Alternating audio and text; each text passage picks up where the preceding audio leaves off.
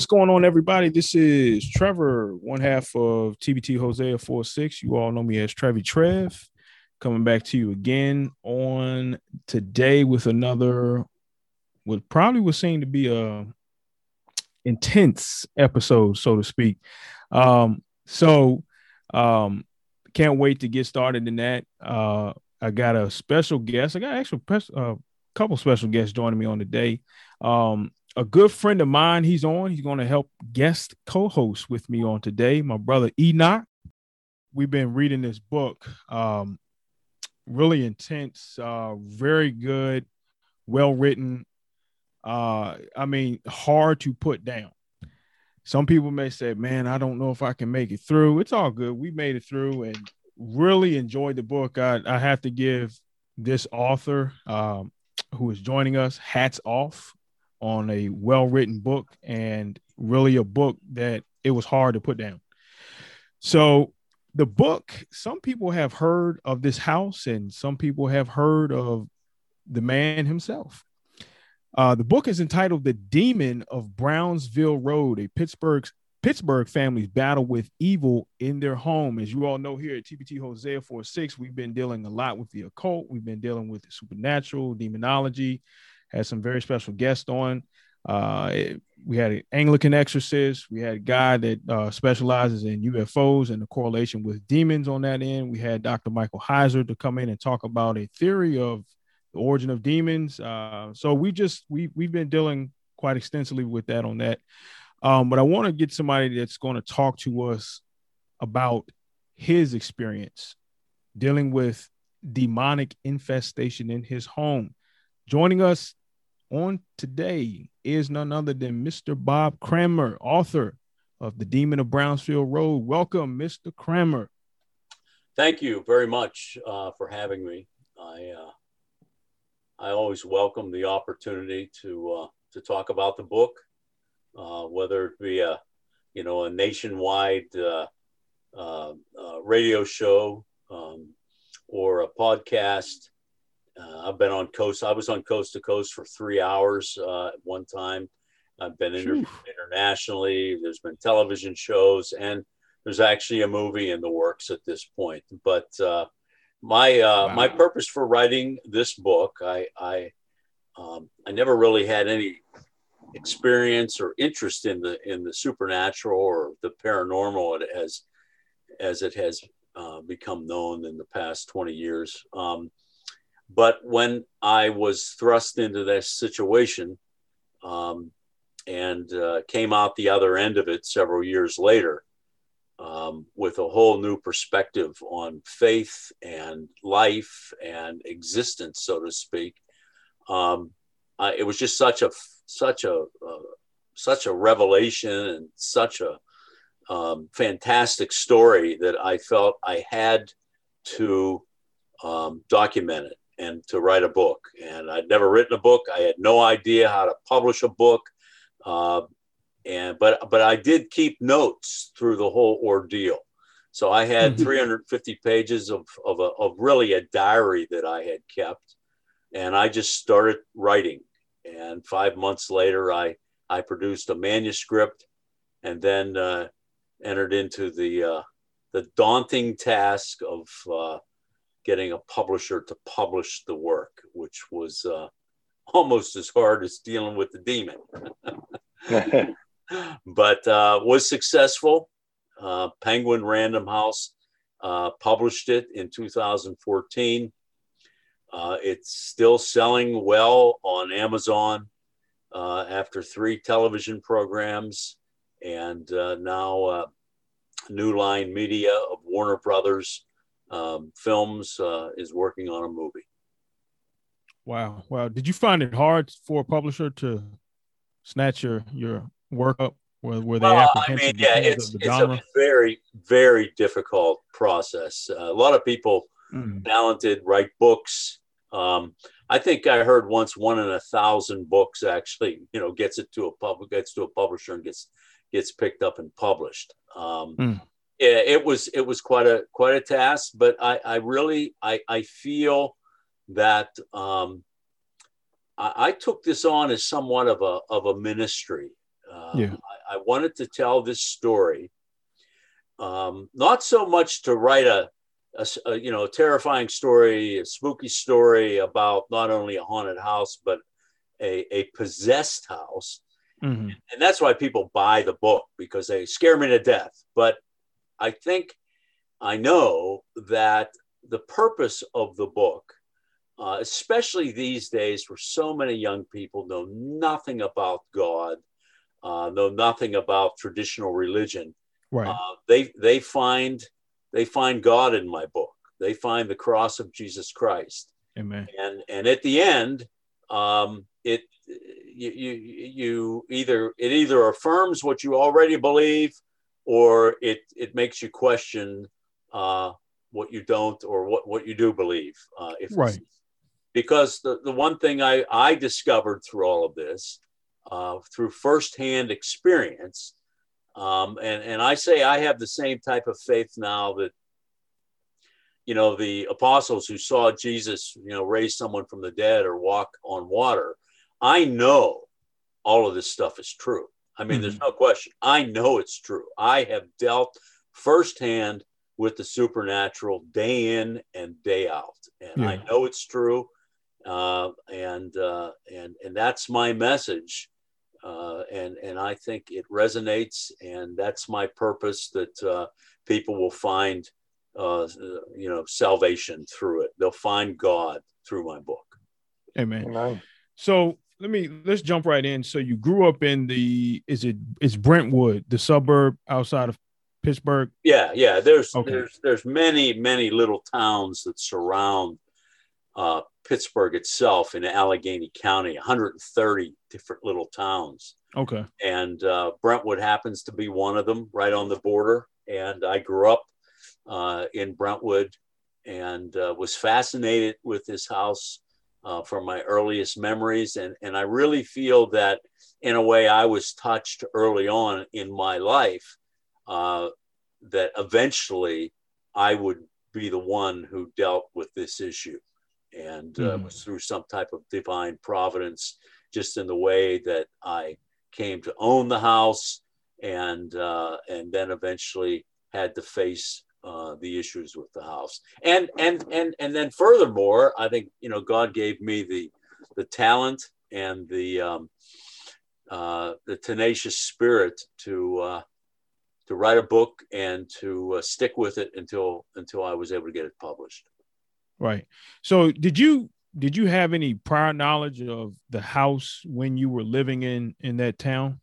Well, I I knew the house. I, I used to mm. always used to stand and and look at it. Very impressive. Um, I didn't know anything about its history.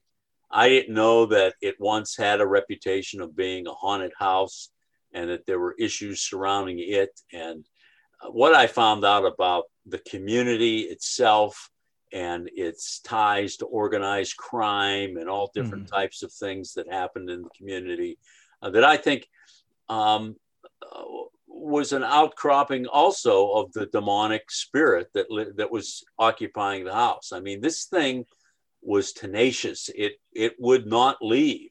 Um, mm-hmm. It was a powerful demon. Uh, it wasn't uh, it wasn't your average demon. This thing was powerful, and it fought uh, to hold on, and uh, it, it took it took a long time to deal with it. Yeah, let me ask you. Um, so in the book, you know, you go through your history. You you know, you grew up in this town. Um, you know, you admired the house. Eventually, you you know, you got married, moved away, military life. You was involved with military, pretty high ranking.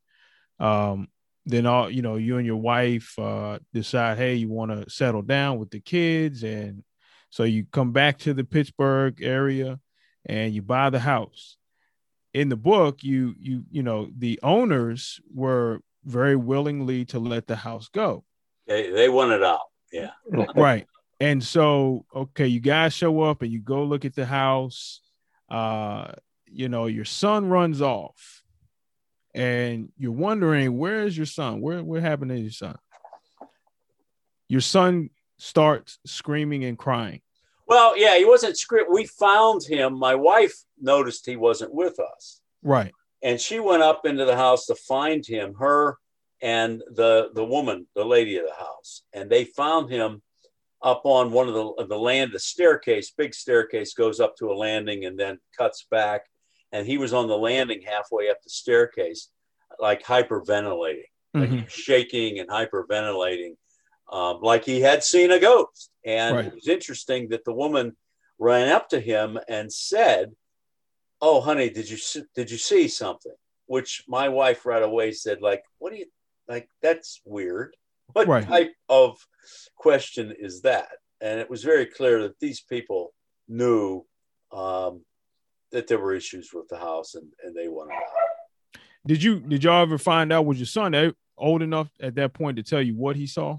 You know, that's a good question. No, he he doesn't really remember that. He was he was uh, he was three years old at the time. Mhm. um, and uh, and he he doesn't he doesn't remember um, a similar thing like well I mean growing up in the house later on they saw all kinds of stuff that Right. they do remember but that particular instance when we were looking at the house he doesn't remember that no Mhm. um, there was a similar incident that happened like just like that which I have in the book happened to my grandson Mhm. years later. Uh, same thing. And um, in fact, in that case, um, at the time, my daughter was married and had a, had a son who was he probably was two years old at the time, Mhm. and uh, uh, he was coming. They lived on the third floor of the house, which is a separate like servants' quarters. And his mother, my daughter, sent him down to the first floor where my wife and I were in the kitchen. And uh, I heard him from the back of the house. I could hear him on the second floor again, uh, hyperventilating and, and screaming, and went up and found him shaking like a leaf. And all he could say was monster, monster. Mm. So he had obviously seen, seen, seen it. Right. Now, when did everyone started to experience? At what point? So you guys move in, and you know you you living it, you enjoying it. When did it start to go off in your head? yeah with, i would say right? you know within within within two weeks Mhm. i i knew um my wife and i both knew uh from from what was what had taken place now our children at the time we had a a four year old a three year old a two year old and a brand new newborn. I mean he Mhm. was uh he was just uh two months old. So um, they certainly weren't involved in any of the activity that and and what what I had first noticed in the house that caught my attention um, and again I document this in the book there's a big walk-in closet under this staircase Mhm. and um, in the closet is a uh, is a old uh, like Victorian light with a pull chain on it. And I noticed that I kept my overcoat in there. And when I would go to work in the morning, I would go to pull that pull chain, and it would always be wrapped around the light. The chain, little chain that hang hung down, you know, and it has a, a, a you know Victorian light had a shade, very nice ornamental, and Right. it would be wrapped around the top of the light, or it would be very meticulously wrapped around one of the little screws that held in the the crystal shade, and and I would have to.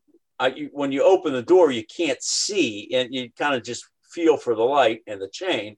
And I would always have to unwind this chain. Mhm. So after that happened a few times, I said to my wife, because obviously it's just her and I in the house, we the Right. kids, but they, you know, this thing, I'm, you know, almost six feet tall and it's level with my eyes. The kids aren't messing with it. Um, I said, obviously, I thought she's, you know, going and she had the vacuum in there. She'd pull the pull the chain and let it fly, and it would wrap around the light. So I said, please don't do that. I said, it's it's uh, you know, I'm I, I I always have to unwrap it. And she said uh, to me, I I you know I haven't even been in that closet for several days, and I don't do that. I pull Mhm. the chain. In fact, I've noticed that too. And I said, that's it. Really? Okay. Okay. Well, let's let's let's do this. One morning, I was going to work. I said, okay, put my coat on. We both see the light. I'm turning it off. The chain's hanging straight. Close the door. Don't go in there till I come home tonight. I came home that night. We opened the door and the chain was wrapped around the light, just as it wow. So right, right with that, we knew from that that one instant there's something going on in this house, mm-hmm. and uh, and then eventually other things like that would happen. Not not really, you know, anything malicious, but uh, you know, come down and the radio would be on, lights would be on, in mm-hmm. the you know first things like that that you knew weren't right, and and soon we came to understand. Well, there there's a spirit in this house. Okay, mm-hmm. well, um, we'll we'll just deal with it, and once you get past that you know we'll, we'll deal with it and I, I remember my my mother at the time she was catholic let's have a priest over to take holy water and go through the house and bless the house and so on and that should take care of it and for years a number of years we lived in this house just thinking we lived in a haunted house mm-hmm. but uh, it, it was much more than that it was a haunted house we did have ghosts but it was much more than that so eventually uh, this thing began. Um, and again, at the time, I didn't realize it was anything more than like, I don't want to say a playful, but a benign kind of spirit that just did things, but wasn't going to hurt us. I didn't mm-hmm. realize that there was this really evil entity. It would take some years before it really exposed itself and, and really began to try to hurt us. And, uh, and that again that's that's the book i detail that in the book yeah i wanted to ask you or for the audience sake was um you know was it a progression you know you started with the pull chain obviously as you just say you detail in the book and then the violence comes or there's the attack on their family was it was it just physical or did you guys experience mental did you well eventually eventually it became very physical mm-hmm. initially though it was mental and I did not know that the things that were happening to my wife and to two of my children uh, were a result and could be attributed to this evil spirit. Mm-hmm. Um, it took time until like all hell broke loose um, that I realized like it all came together. I started to understand what had taken place. And uh, um, why the family was so dysfunctional and and and problems that the children were having. I mean, you're living in the house with a demon, for goodness sakes. It's right. not a healthy place and environment to raise children. And uh, but it wasn't until this thing finally unmasked itself and became uh, you know, people deal with ghosts and ghost stories. You know, they'll see some apparition or something floating down the hallway or something that that you know, it, it, doesn't, it's not threatening. This thing was like living and dealing with the invisible man. I mean, this thing mm. was interactive. Mm-hmm. Uh, it was, it was, I would talk to it, I would deal with it. And it was, uh, it was very first person and in your face. Eventually it would be okay. when we began to fight it. Okay. Um, so one, one part that jumped out to me and I was like, okay, this thing is something serious, like really something serious. I forget which one of your sons it was, but he you you have the letter he wrote in your book. One day he was he stayed home from school, wasn't feeling well. Your wife dropped the, the your other children off. Yeah. And tell us about that letter because that was well yeah i i don't know i'm i know the first instance you're talking about i think the letter came later on okay um, but my oldest son who really was most affected by this um, he lived he lived his bedroom was a particular bedroom we call it we call it the blue room where a mm-hmm, lot of right. a lot of death took place uh, a doctor um, had a uh, an illicit, illegal abortion practice, and he mm-hmm. practiced his trade in this one particular bedroom. He would rent rent this bedroom out in the 20s and the 30s, and women would come and have abortions in this room. And no matter what you know, I can say whatever their a person's feeling is on abortion. Death is death, and uh, there was even at least one woman who actually died because of a botched abortion. So that took place in this bedroom, and the bedroom happens to be my son's bedroom. mm. And um, one day uh, he stayed home from school, uh, sick, uh, and my wife, uh, I believe she went to the pharmacy to get him some medicine. And while she was gone, uh, this black figure mm-hmm. came into the room. He was probably at the time eight years old. And this black figure came into the room. And um, he was terrified. And he pulled the covers up over his head. And once he did that, as I can recall, uh, the, the covers were, were torn down off the bed completely to the bottom of the bed. And he was laying in, in bed with, you know, no blankets on, just his pajamas. And I believe at that point, something was floating over the bed. And mm-hmm. uh, uh, so that was one of the first instances of, uh, of uh, you know, of sight, a per, actual paranormal sighting of something. And it really affected his personality. He became very introverted and uh, he had he had serious problems uh, later on because of it. But uh, uh, interestingly enough, um, when we were having the blessing by the priest, mm-hmm. um, uh, you know, a month or two after we had moved in, and uh, we as a family were going uh, through the house as the priest blessed all the rooms with holy water. He came to my son's bedroom, that that particular room, and now again he's three years old, little right. guy. He stood in the doorway of his bedroom and formed like an X, uh, put his hands uh, from the door jambs down, his legs spread, and said, "You can't come in this room." it was mm. the strangest thing. He said to this priest, You can't come in this room. And uh, I initially was just going to pull him away and said, What are you talking about? And the priest just said, Oh, don't worry about it. And kind of threw some holy water over his head and continued on. Mm-hmm. But that those were some of the early, um, uh, you know, early experiences that that told me that you know there's really something not right with this house. Mm-hmm. Mm-hmm. Did you um after that?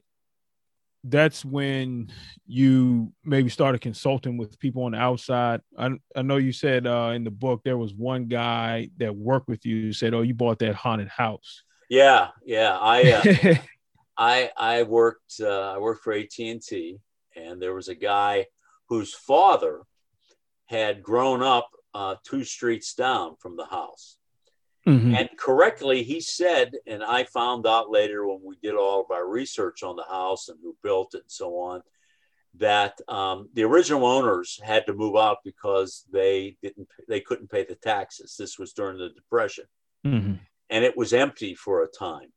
And he said that his father, little boy at the, at the time, and his friend, like broke into the house and they were chased out of it by something. And he mm. says, Oh, that, that house is haunted. I said, What are you talking about? He goes, I'm just telling you, there's problems with that house. And that was not long after we bought it. And mm-hmm. so, you know, all these things like a few months after we were, I was out in the front yard and I, I, I this is in the book, and I was planting flowers up towards the uh, end of the driveway, and my shovel dug up a little metal box and I could tell it wasn't an old box. It, it wasn't rusty or anything. It was like a, you know, like a little box that Sucret cough drops uh, came in. And mm-hmm. I opened it up, and, and, I, as I recall, it had rosary beads or Catholic, uh, you know, um, uh, paraphernalia in it. And I said, "This is strange." So I went and called the the guy I bought it from, the owner, and I said, "Hey, uh, Jim, I just dug up this box out in the yard. Has like rosary beads in it. Can you tell me what this is about? Mm-hmm. He said, all he would say is, please put it back where you found it. Mm. So they they they knew about it. They tried to take steps.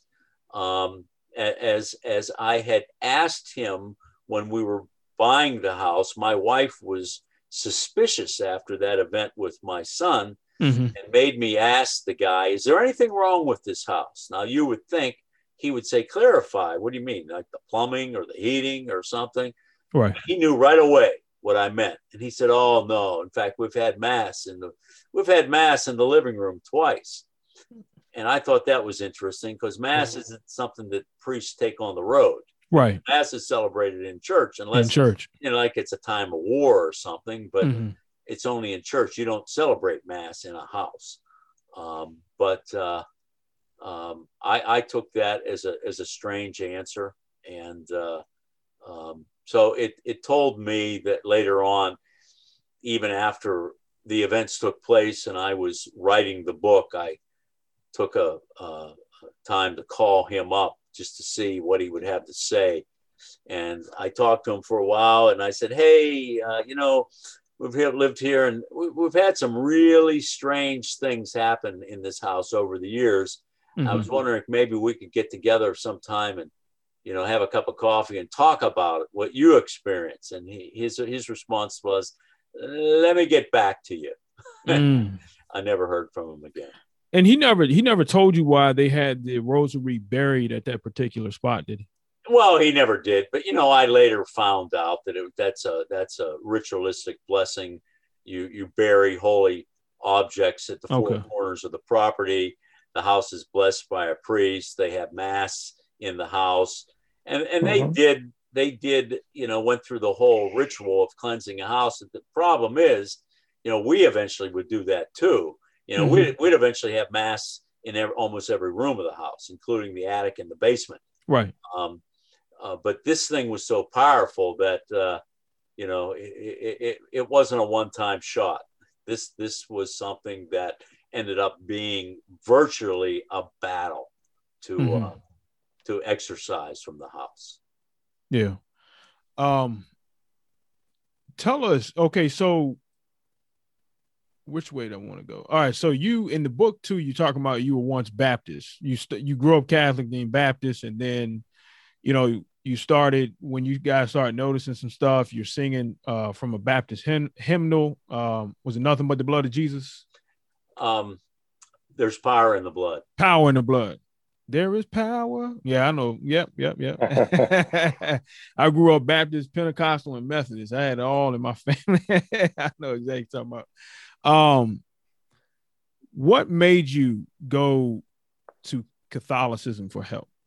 Because that seems like it's a it's a trend. Because I was reading another book um, by Robert H. Bennett, and in that there's several stories he tells of where there's Protestant preachers that will tell members of their church when they're having cases of infestation, um, experience they were involved in the occult or ghosts or something that the pastor told them to go to see a Catholic priest because I don't want to yeah. deal with that. That's right. That's what what led you to Well, get help from the Catholic? Yeah it- and again I, I think just in the way the way this whole thing was set up um, Uh-huh. I, I think it was a it was a plan um, i uh, when i was uh, 16 let's see 16 1973 yeah 16 years old i had a you know a born again experience and and uh, um, eventually became a, uh, you know evangelical christian Mhm. Mhm. and uh, when I was in the army, I was in the South and and attended a lot of good, you know, Bible thumping, hardcore preaching churches, you know, and uh, you know, you know what I mean. This good hardcore um, fundamental Baptist churches, and Right. uh, um, that's what we were. We were fundamentalist Christians, and uh, um, I I had grown up Catholic, uh, but uh, um, found my faith in another denomination and was happy with it. And you know, again, uh, as with my Bible in hand and taught Sunday school and even preached myself, I was licensed as a preacher. You know, I had all the answers. Those guys, you know, they have all the answers to everything.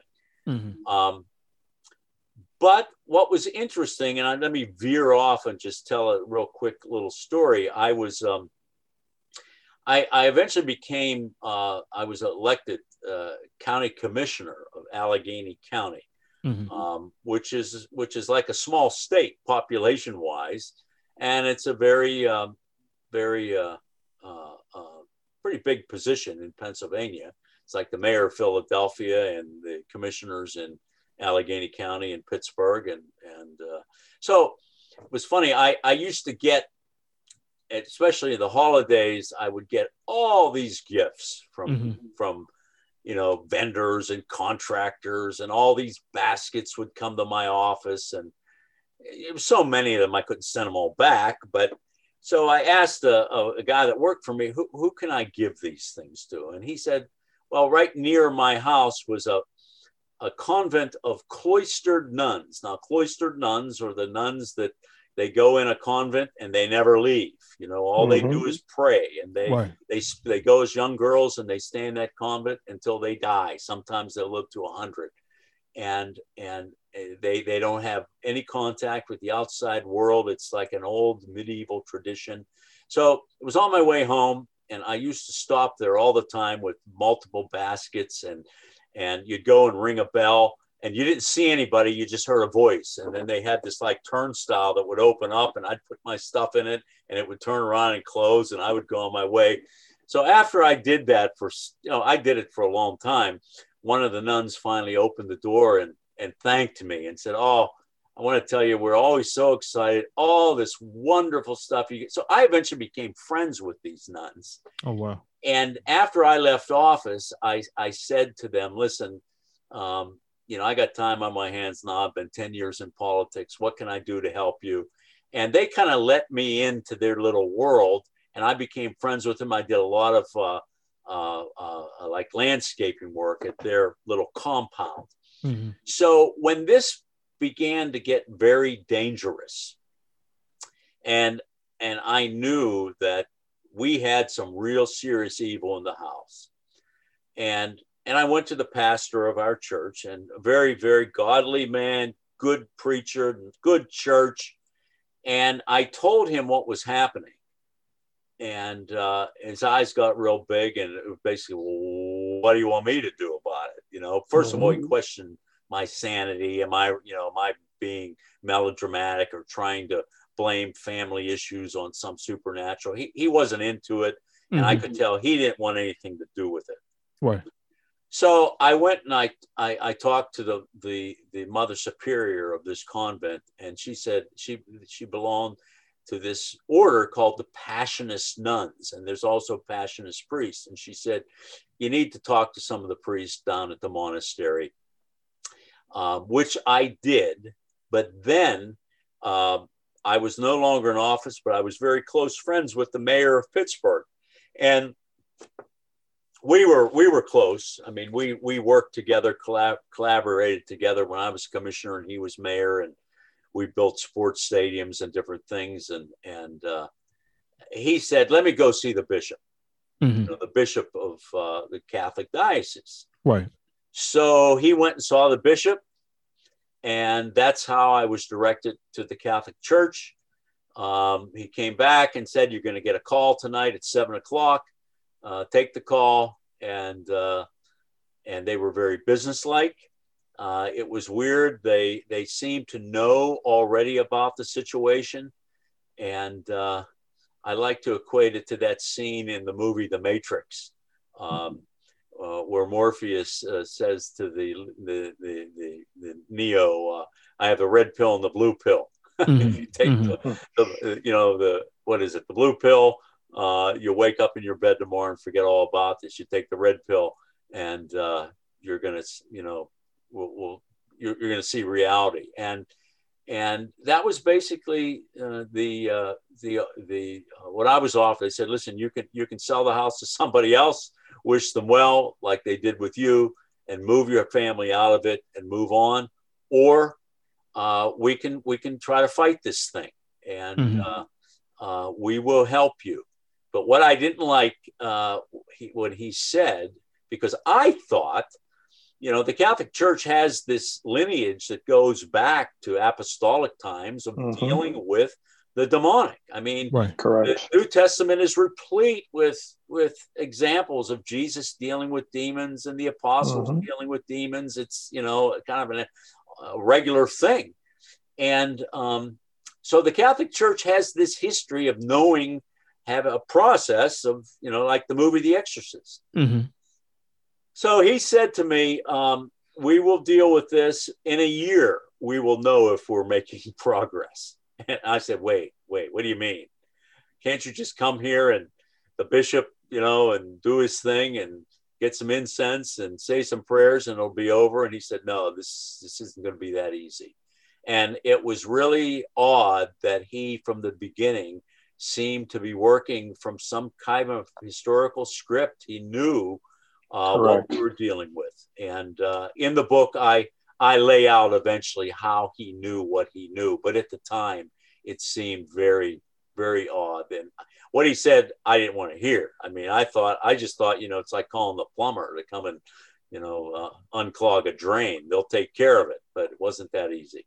And in the end, most of the battle had to be fought uh, by me uh, with my wife um, on a daily basis. I mean, it was uh, it wasn't the priests would come every seven to ten days, uh, and usually after they left, things would get much worse.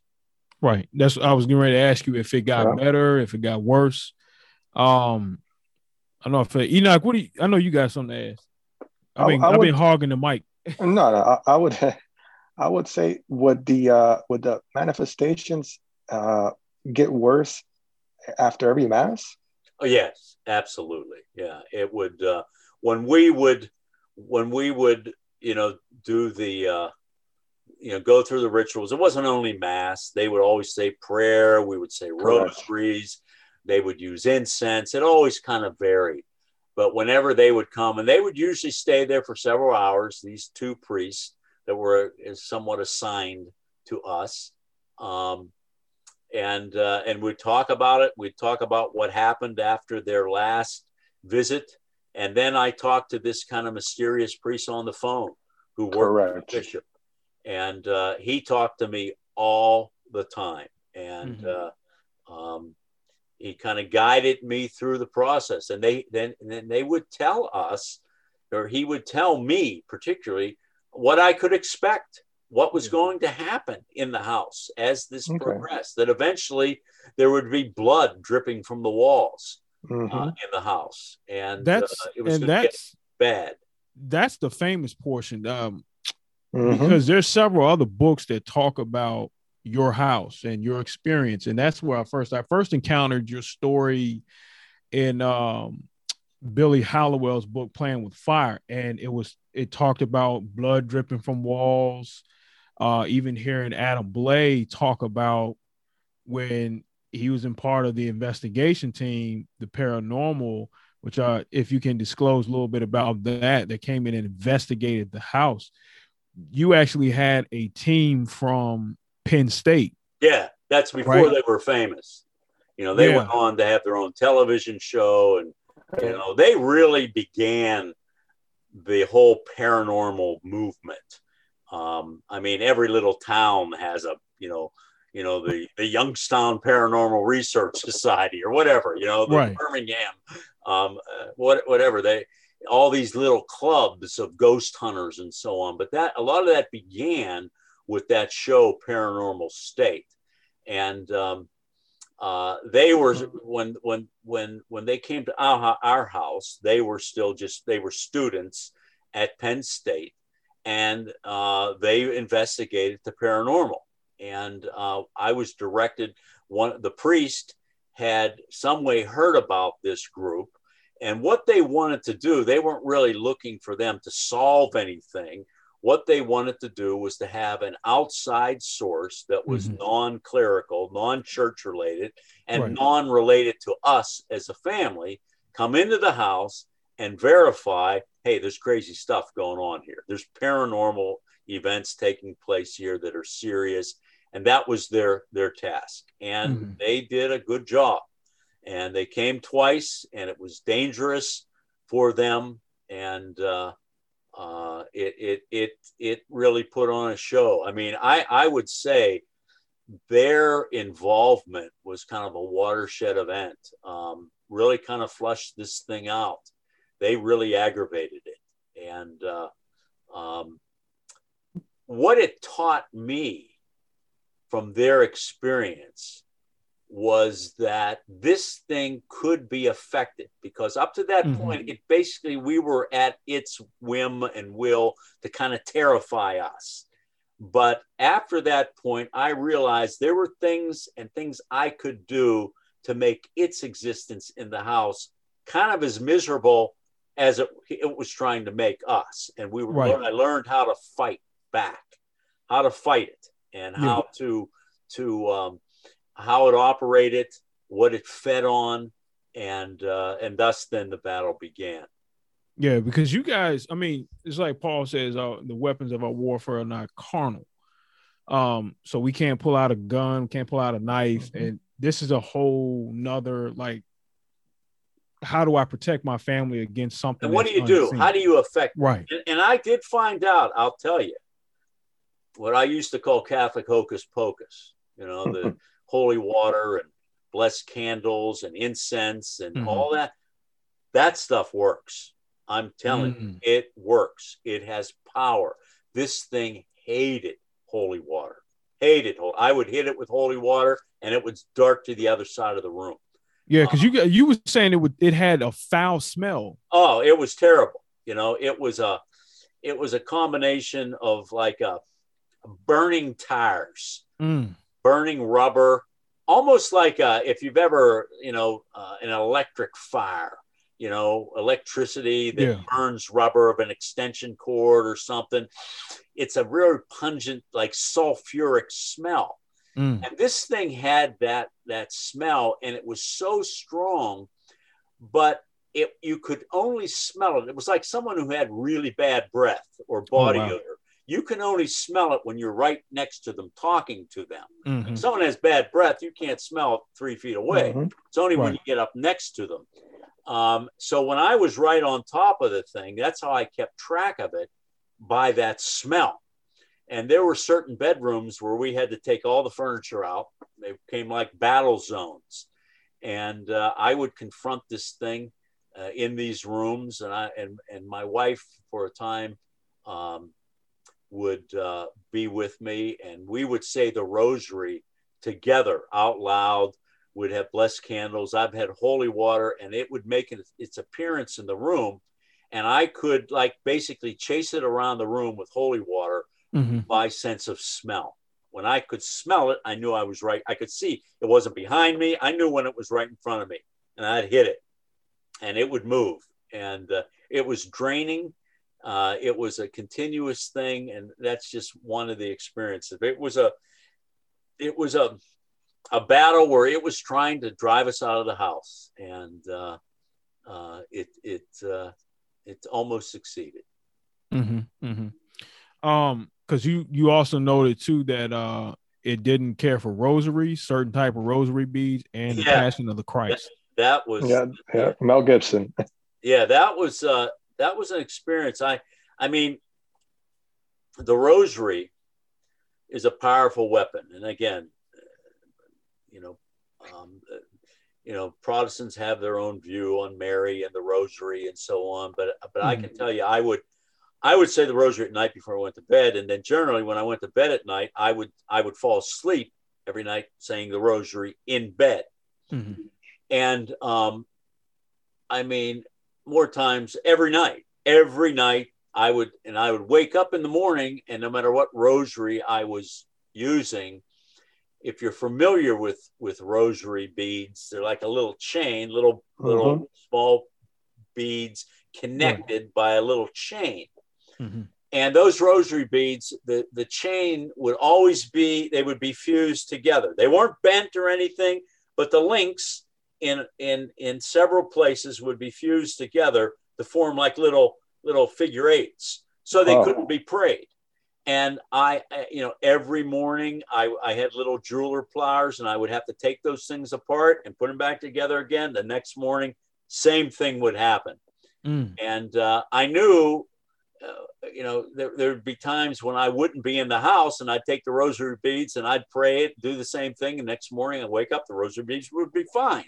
Mm-hmm. But in the house, um, they were always, it was always uh, messing with those rosaries. Or, you know, it at one point, this was really freaky. I had a, uh, a crystal set of rosaries that my mother had given me. Someone had given them to them for, or given it to her. Um, it had come from Medjugorje in uh, in Europe, uh, and it had a, a silver cross uh, on it.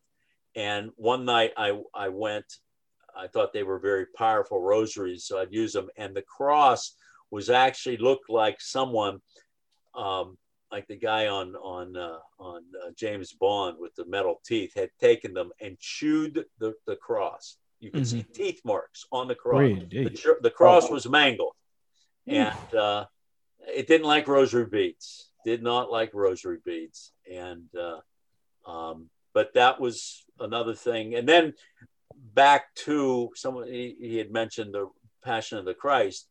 Um, that's a very powerful movie. Very, mm-hmm. very super powerful. Mm-hmm. And uh, uh, one of the bedrooms, the blue room, I put that movie on. I put it on repeat, and that thing played 24 hours a day for about six months until the player just fell apart.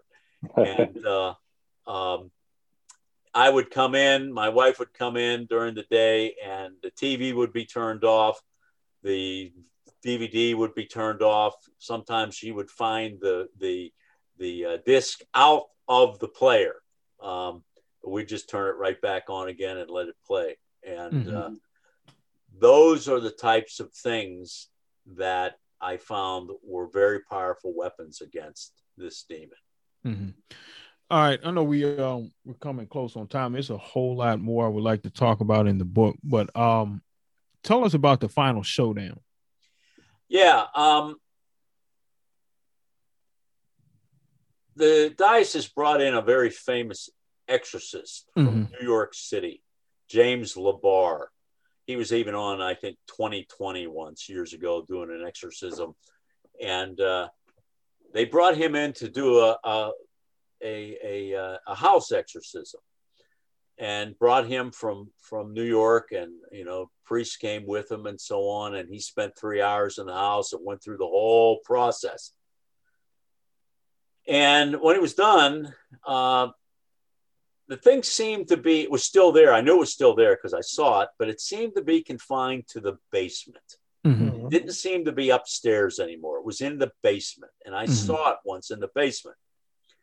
So I told the priest that was working with us, Father Mike, about this, and I said, "You know what? I think this thing may be on its last legs. Why don't we have mass and have a ceremony in the basement?" Mm-hmm. And um, so we did brought the whole family together in the basement. And um, it was funny, our, our old dog at the time, he could see this thing. Um, you know, there, however, our, I, I could take a mm-hmm. picture. I could see, you know, you see nothing in front of you, but when the film is developed, the picture picks it up. I have, right. I have a picture in the book of, of, right. Uh, yep. Uh, yep. And, and for whatever reason, our minds can't process those, but animals can see it. And all the time I'd catch him, he'd be, he'd, he'd go into what I called his terminal stare. It was a point, and he would stand at the front of a, a door of a bedroom and just bark into the empty bedroom. And I knew what he was looking at. And in fact, when I took that picture that's in the book, I was coming down the steps after taking pictures of the blood on the wall, and I saw him doing his stare up at me, and I simply took a picture of him um, with the camera. And then when it was developed, I saw the thing had been right in front of me. So mm-hmm. he was very much a part of uh, when we had masses, he would sit with us uh, during the mass. It was funny. I, he, he just became part of it. so we had the whole basement was set up with chairs, and there were a number of people there. We are going to have the mass, and and he was too old to negotiate steps anymore. He stood at the top of the steps and he barked. And I said, Oh my. I went up and I picked him up. He was a Cocker Spaniel, and I carried him down the steps and set him down there with us. Mm-hmm. Uh, there's a reason I'm telling you this. So, as we're going through the Mass, and the part of the mass called the consecration, where the priest uh, actually, you know, goes through the process of turning the bread and wine into the body and blood of Christ. As he was going through, you know, this is my body, this is my blood, there was a very loud knock on the wall from the furnace room, which was on the other side of where we were having the mass. You could hear this loud knock on the wall. So I knew the thing was there. It made its presence known. So when the mass was over, our dog wandered into that room and then back to a room that had once been used to store coal in when mm-hmm. the house had a coal furnace. And he went into his terminal stare in that small coal room. So I knew it was in there, you know, and he barked and he looked in there, went into his pointing position. So I, uh, Father Mike and I, I said, it's in there. So we went in and basically kind of cornered it and uh, said some very powerful prayers. And it was kind of a mystical thing that took place. And uh, that's, that's where it all ended. And I always thought when it ended, there would be like some big dramatic bolt of lightning or something. right. But the way I describe it, it was a blazing fire that eventually just burnt itself out and okay. faded away. But I knew that point, I could feel it in my bones. This is over. It's mm. over. And I took the crucifix off of the little makeshift altar that we had uh, put together for the mass, and I set it right in the corner of that coal room, and I said, "It's over. We're done." And that mm. was the end of it. That was the end of it. Amen. Amen. You know, you got anything? Uh, no, no, I'm good. Let me um, let me ask you. Somebody's probably thinking, how how does somebody's house become demonically infested? What? What did it? Yeah, right. um, I think I, I, you know, I think I discovered that as well. Um, and there had been a long history of problems with this house. As I said, that went back to the Depression, and the house was built in 1909. But I believe it went back even further than that. Mm-hmm. Um, there, we've. I later found out that there are four people buried in the front yard: a mother and her 3 uh-huh. daughters. And back after the Revolutionary War in 1792, like starting about 1789, uh, about to 92, 93 there was a very, very vicious war between the new United States government and the Iroquois nation. Mm-hmm. Um, the the Iroquois had had a had a treaty with the British, with the English, that there would be no settlement beyond the Allegheny Mountains. And after the United States got all this land, uh, they had debts to pay, and they wanted westward expansion into the Ohio territory. Mm-hmm. And once settlers started going in there, um, a war broke out, and it was a very vicious war and um, a terroristic war. And the and the Americans, Native Americans, wanted to send a very loud message to pioneers that if you come into our land, you're going to die, and your mm-hmm. your your family will die too. And um, even though this area was near Fort Pitt, which had to be reactivated, which is now Pittsburgh, um, uh, this mother and her three daughters were killed by a, a, a, you know a raiding party and what we feel is that whatever spirits that these uh, warriors prayed to to give them strength and courage and to be vicious in war and you know victorious because of that heinous act of killing those children and their mother that the spirit attached itself to that where it took place, the land where the house eventually was built. And that spirit was still there and inhabited the house. And its goal was was was killing children and hurting children. And oh. thus um, thus the abortionist doctor and so on and uh, and so on. And then eventually, you know, what it did to my own children. And uh, mm. so that's that's what we deduced was the uh, the uh, kind of the initiated the genesis of the of the possession. Right, last question. I promise you. Do you have any regrets for staying that long?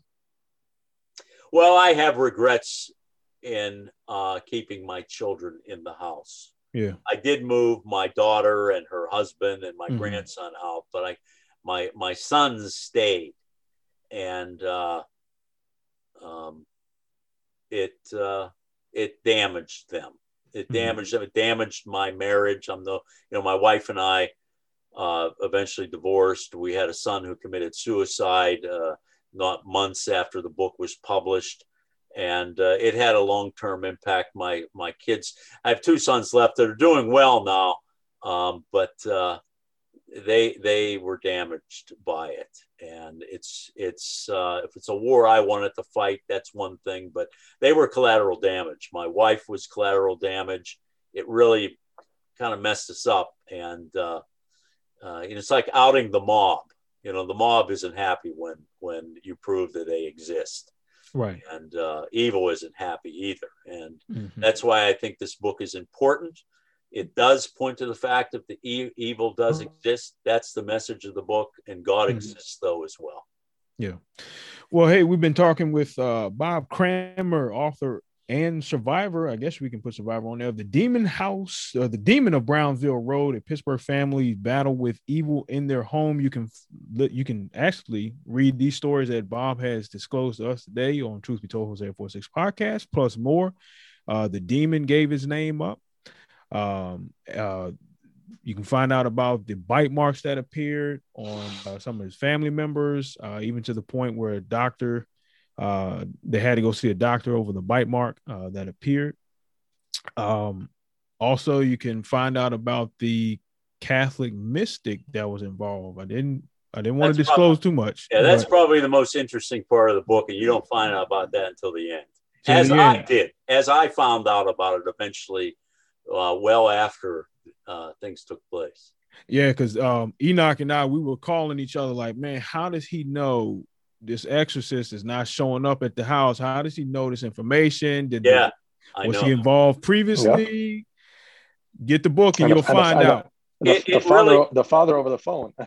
it gave Yeah. me a different perspective on faith. It gave me a different perspective on doctrine. And I found out that there is no Bible answer man. There's nobody that has all the answers. Believe Right. me. Mhm. Uh, Right. There's a lot out there we don't understand. Mhm. You know, even ghosts. Ghosts exist, folks. You know, but there's a difference between a ghost and a demon. Believe Mhm. me. Mhm.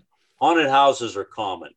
Uh, demonically infest demonic infestations are not.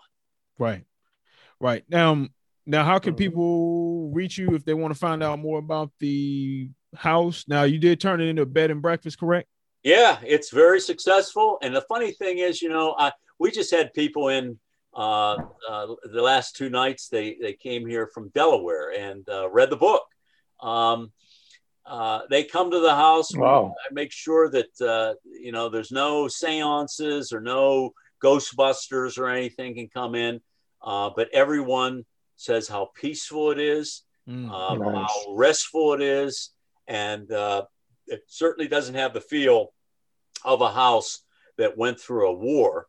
And praise be the glory of Jesus Christ and Amen. Shed blood on the cross because Amen. it overcomes evil. And that is the bottom line of the story. That's why I wrote the book to testify um, that uh, it's all real, folks. No matter what you Mhm. want to, you know, believe about science and evolution and all that, um, aliens and ancient, a- it's all true. The devil and God and Jesus, it, that's what it is. Believe me. Amen, amen. And you did say you had a movie Bob, coming and, out. and real quick, and, and Go ahead, Enoch. Yep. No, and, and real quick, Bob. I, I- years after th- this occurred, uh, have you dealt with anything? Days or Dealt with anything? What? like I uh, you know, like any like, like You mean in, in the house? You're breaking up. Yeah, your sig- your signal is um breaking up. yeah, Enoch. He's- correct, correct. Um, you know, I think the the ghost of the woman who died in the house may may still be there, um, and I, I talk about that in the book. Uh, I think uh, she may have a reason that she hangs on, um, uh, but it's not malicious uh, and it's nothing you know like the demonic. Um, Mhm.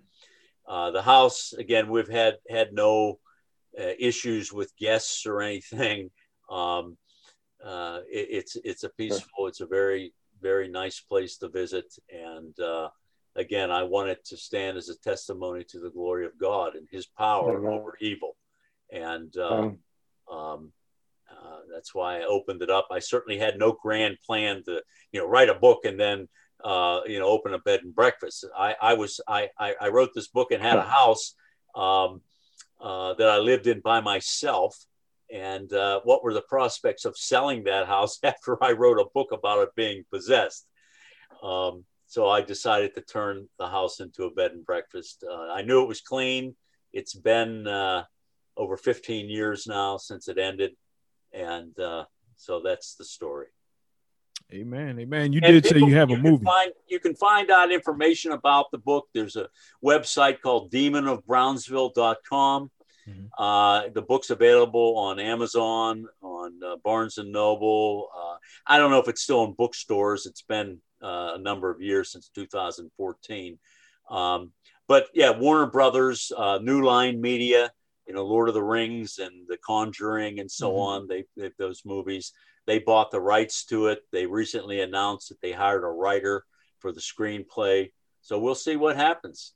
We'll Is there a they come out with. projection as far as when it might come out? A projected? Well, they, they, they, you know, they haven't told me. They initially bought the rights right in September, you know, a few months before COVID hit. Mhm. So nothing took place for over a year. And uh, then they renewed the rights again uh, recently and, uh, and announced that they had, had, uh, were working on, on the movie. So I'm encouraged by that. It doesn't Mhm. absolutely mean that, you know, they're going to, you know, it, it seems they're investing time and money in it. So we'll see Yeah. if they, if they move forward with the movie. I believe that it's a story um, that is very compelling and, and one that God wants to be told. And, and I feel honored that, uh, you know, I, I can basically be a, a minister for him uh, to, to thousands uh, around the world Mhm. uh, through this experience and my book. Do you have an actor that wants that you want to play? That's what everyone said. I don't know. It must be a young actor because I was a lot younger then. And, yeah, yeah. and uh, but my life has changed a lot. Uh, you know, my family kind of fell apart uh, after that, and uh, as I said, I was divorced. We lost a son, but God's God blesses. I kind of feel like Job. I was recently remarried and and have a new life. Congratulations. Thank you. We're good. We're good. Well, hey, we um we are actually out of time, but Okay.